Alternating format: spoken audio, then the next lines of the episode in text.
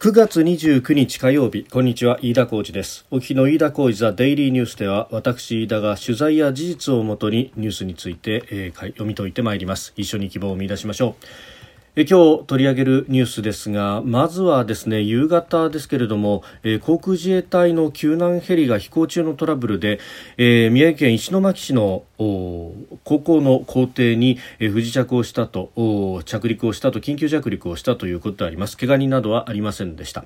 え、それから NTT と NTT ドコモの、ま、合併、え、ドコモの完全子会社化。えー、それからですね、えー、ゴールド免許について、えー、更新の講習をオンラインで受講可能にというニュース、えー、さらに外交です、え、日米豪印の外相が来月6日会談を行うというクアッドと呼ばれるニュース、え、そしてアゼルバイジャンとアルメニアの戦闘についても取り上げてまいります。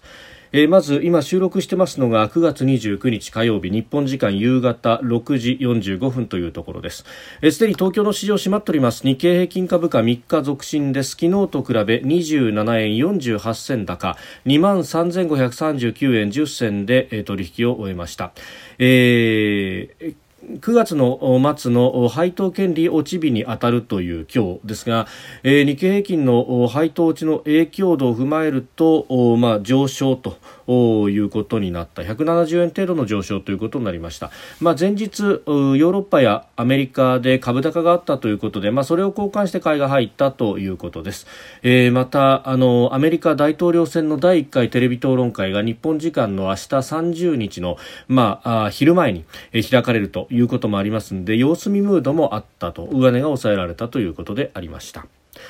えさて、えー、まずはですね、えー、航空自衛隊の救難ヘリコプターがあ訓練飛行中に機体の異常を示すランプが点灯したということで、えー、今日午後事故を防ぐため近くの高校のグラウンドに着陸をいたしました、えー、怪我をした人はいないということで航空自衛隊詳しい状況を調べています、えー、駆動系統の異常を示すランプが点灯したということであります。まあこの、まあ、回転翼にしろ特にまあ回転翼はそうですけれどもあの固定翼ももちろんそうなんですが駆動系統要するにエンジン系統のトラブルというのは本当致命傷につながるということもありますので、えー、緊急の着陸ということになったというわけであります。もちろんですね、えー、この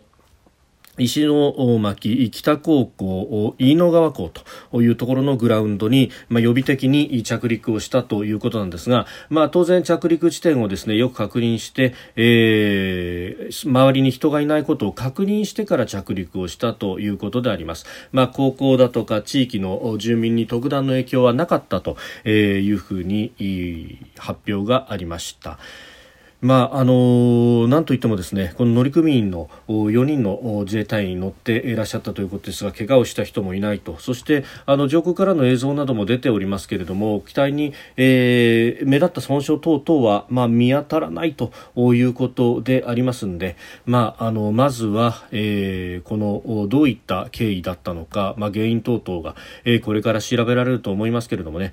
もともとこの機体は昭和63年度に3機の調達が開始されたということで、えー、ありました。ということでですね、まあ、そう考えると、まあ、一番古い機体であればもう30年以上との選手ということになるわけであります。まあ、もちろんですね、えー、整備をしながら、えー、やるということですけれども、まあ、救難ヘリ、えー、訓練中と、まあ、あの、様々なですね、まあ、きつい、えー条件の中でも飛んできているということも、まあ、考えると、えー、どういう経緯だったのかっていうのはですね、まあ、気になるところではありますしまた、まあ、どうしてもねあの機体もこの年数が経ってくると、まあ、特に30年というと、まあ、民間の航空会社ではなかなかここまで古い機体というのはないわけですけれども、まあ、航空自衛隊の場合は直しながら直しながらですね、えー、こういった機体もまあ使っていくということになっております、えー、まあよ近年の、ね、予算というところもあるんでしょうけれどもねえー、ただ、まあ、あのこういったところもできればあの新しい機体に変えたいとえー、いうような、まあ、現場の希望というのが積み上がって予算ができているかというとなかなかそうではないと。いうところも、まあ、遠因としてはあるのかと、まあ、まずはですね、えー、この故障というか、まあ、トラブルの原因が何であったかというところを、えー、検証していただきたいというふうに思います。えー、続いて、まあ、今朝、朝刊でですね、えー、各紙報じておりましたけれども、NTT が、えー、上場子会社の NTT ドコモを完全子会社化すると発表しました。えー、市場に、まあ、出回っている株式が30%超あるわけですが、まあ、それをですね、えー、TOB 株式公開買い付けを行って、えー、他の株主から取得をすると。もともとこれ NTT が6割6分ほど持っていたということもありますので、残りの3割強を、えー、取得をするということであります。で、取得価格、1株当たり3900円と、えー、今日の終値がで、昨日の終値がですね、2775円ですから、それに4割の上乗せ、えー、プレミアムをつけて買い取るということであります。で、買収総額は4兆2500億円余りとなっておりまして、まあ、これを借り入れで賄うということであります。で、まあ、あの、報道もされていましたし、また会見でも説明されていましたのは、まあ、5G 分野への投資で、えー、世界での成長につなげると、な完全子会社化をすることで、まあ、グループ一体でやるということ、そして、まあ、あのこれ、完全子会社化することで資金力が一応は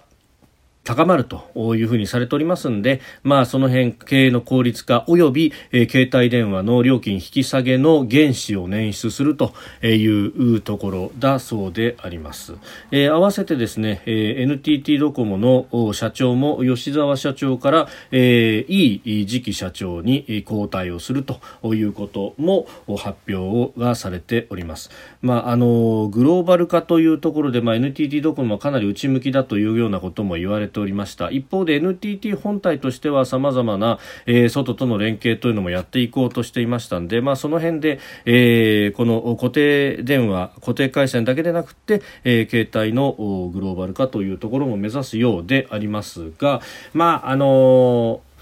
この、ね、5G そして 6G というところ、まあ、基地局等々の、まあ、相互使用もできるようになるとこれはあ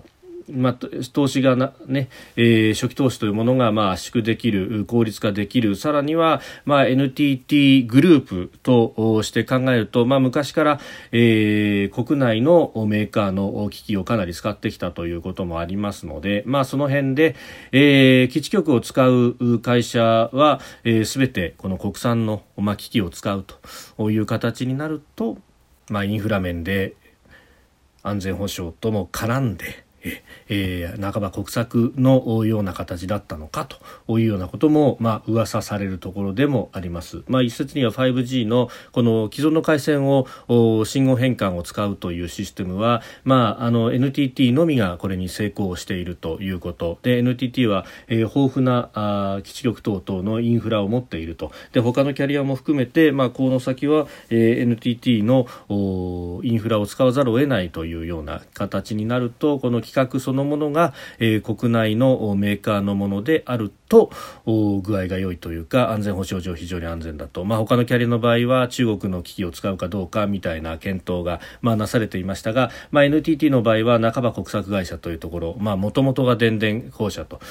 いう流れもありますので、えー、この 5G、6G の国内でのネットワークの安全性、クリーンなネットワークというもので、まあ、これはアメリカの要請にもかなうものですし、またさらに深読みをすれば、えー、5 eyes とえー、呼ばれる、まあ、アングロサクソン系の情報図の機微に触れる安全保障上の情報のやり取りのネットワーク、まあ、そこに入るにあたって、えー、も非常に安心であるというところが担保されるとインフラの部分が担保されるというようなこともあるのかもしれません。まあ、まあ、そこまではね会見では、言っておりませんで、まあ、あの表向きのこ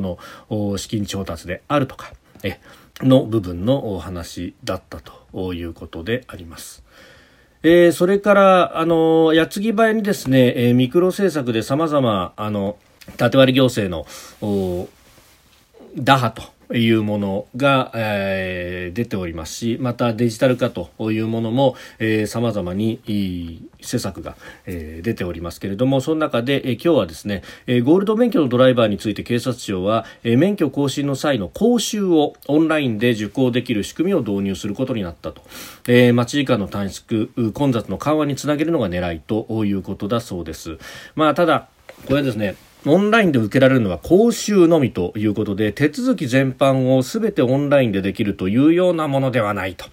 いうところであります。運転免許試験場だとか、あるいは警察署でも、あの、ゴールド免許の場合は警察署でもできますが、えー、およそ30分の映像を見ながら講習を受けているということですが、これをですね、スマホやパソコンを使って自宅で受講することで代用ができるということであります。で、あの、それ以外の部分で、例えば視力検査だとか、あとは写真をこう出してっていう書類の提出などなどはですね、えー、警察署やあ免許センターに、え、出向く必要があるということだそうです。まあ、この辺はですね、えー、今後、例えばマイナンバーカードと一体化ということになると、そもそもマイナンバーカードは証明書機能があって、そこには写真がついてますんで、えー、この写真は必要なくなると。じゃあ、で、視力検査をどうするかっていうと、例えば、あの、行政でもやっている年に1回の健康診断、まあ、これ、あの、行政だけでなくって、えー、企業でやってるところもありますが、あるいは、あの、健康保険組合でやってるところももちろんありますが、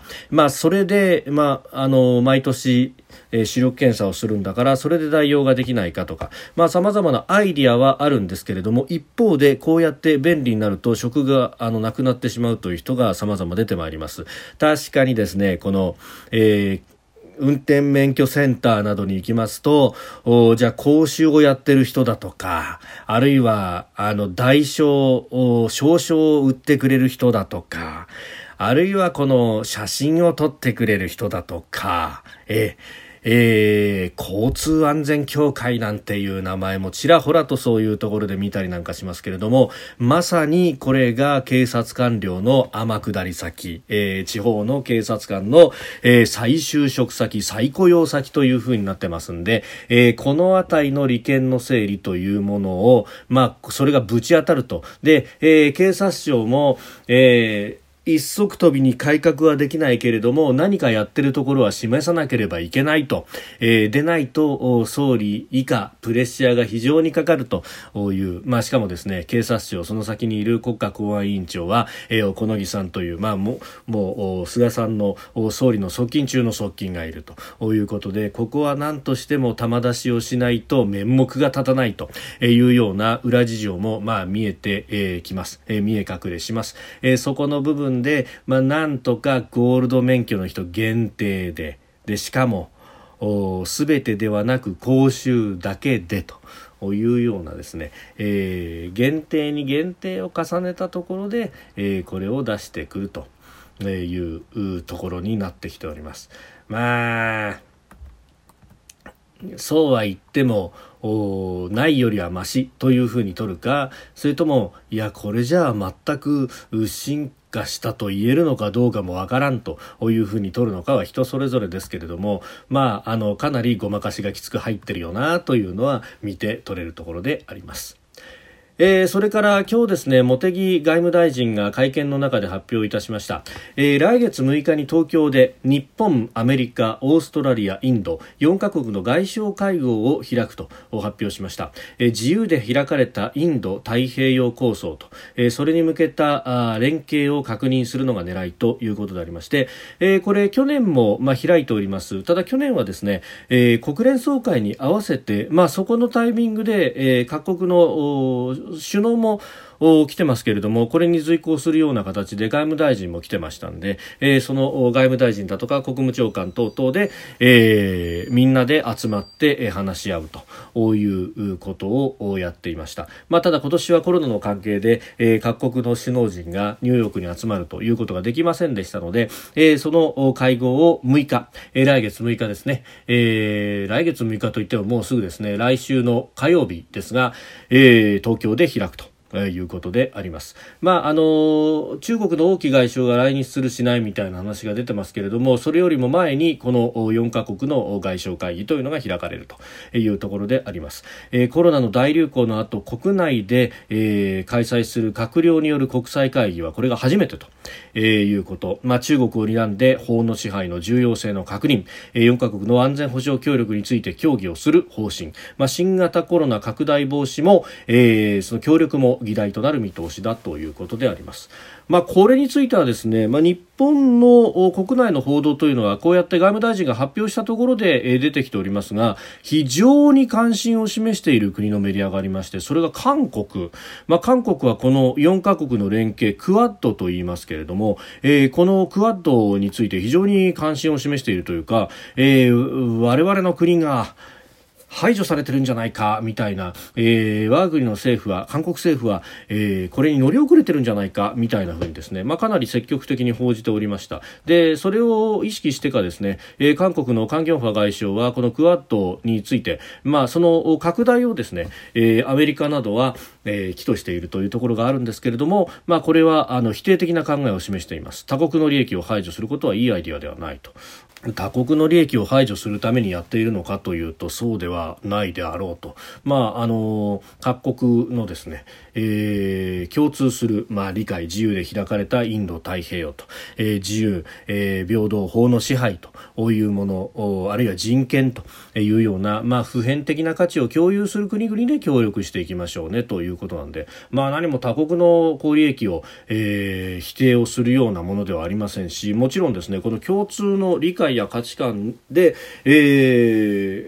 相対してくれればですね、えー、その利益も共有できるというところなんですが、まあ、この東アジアね、非常に変わった国があって、えー、自由や法の支配、それから人権というものに対して非常に後ろ向きな国があると。まあ、その国に対してもですね、あの、なし崩し的に融和的に、まあ、来てきたのが、えー、この30年間のいわば関与政策というもので、そしてそれが事実上破綻したんだということは、す、えー、で、に、あの、ポンペオ国務長官の演説などでアメリカも、もまあ、あの機関として確認をしたものであります。えーまあ、そこのところを、まあ、抜きにしてですねなんかあの中国排除をやっているみたいな風にこれ捉えられるというのは非常に、まあ、ミスリーディングな取り方だなとは思いますし、まあ、この価値観が共有できる国々で、まあ、話し合いましょうということですので、えー、ということは韓国は何でしょうかね、えー、自由やえー、法の支配民主主義、えー、人権というものに対して後ろ向きなのかなというふうに勘ぐっても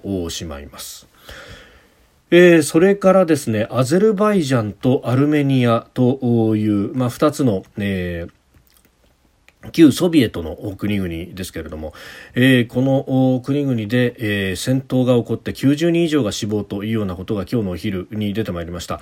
えー、このアルメニアとアゼルバイジャン、えー、黒海とカスピ海の間に位置する国々であります、えー、カスピ海の沿岸国がアゼルバイジャンで、えー、それよりも少し黒海側に行って、えー、トルコとの、まあ、国境付近に、えー、間に挟まれるようにアルメニアという国があります。でこのアゼルバイジャンの中にですね、えー、ナゴルノカラバフ自治州というものがあってここはアゼルバイジャンの中にありながらアルメニア系の住民が多いということで、えー、アルメニアへの編入をもうあの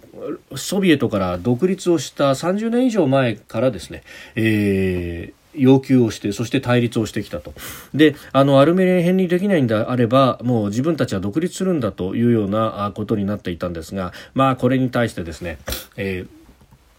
アゼルバイジャン側も、まあ、あの力を持って、えー、制圧をするというようなこともあって民間人を含む95人以上が亡くなったということそして戦闘のさらなる拡大も懸念されているということであります。でこれアルメニアはですねロシアと同盟国であります、えー、ですのでアルメニアのバックにはあロシアがいると。で一方でアゼルバイジャンはあの国旗に星と三日月がある通りイスラム教国となると地域の大国ということでトルココと連携をしております。一部ほんの一部ですけれどもあのトルコと国境を接している部分もあるという国でありまして、えトルコのエルドアン大統領はアルメニアがアゼルバイジャン人の土地から直ちに撤退することで平和が訪れるというふうに演説しアゼルバイジャンを支持する姿勢を見せております。でロシアの方は全ての当事者に最大限の自制を求めるというふうに述べておりますけれども、まあ、一方でですね、まあ、アルメニアというところ、まあ、これ、で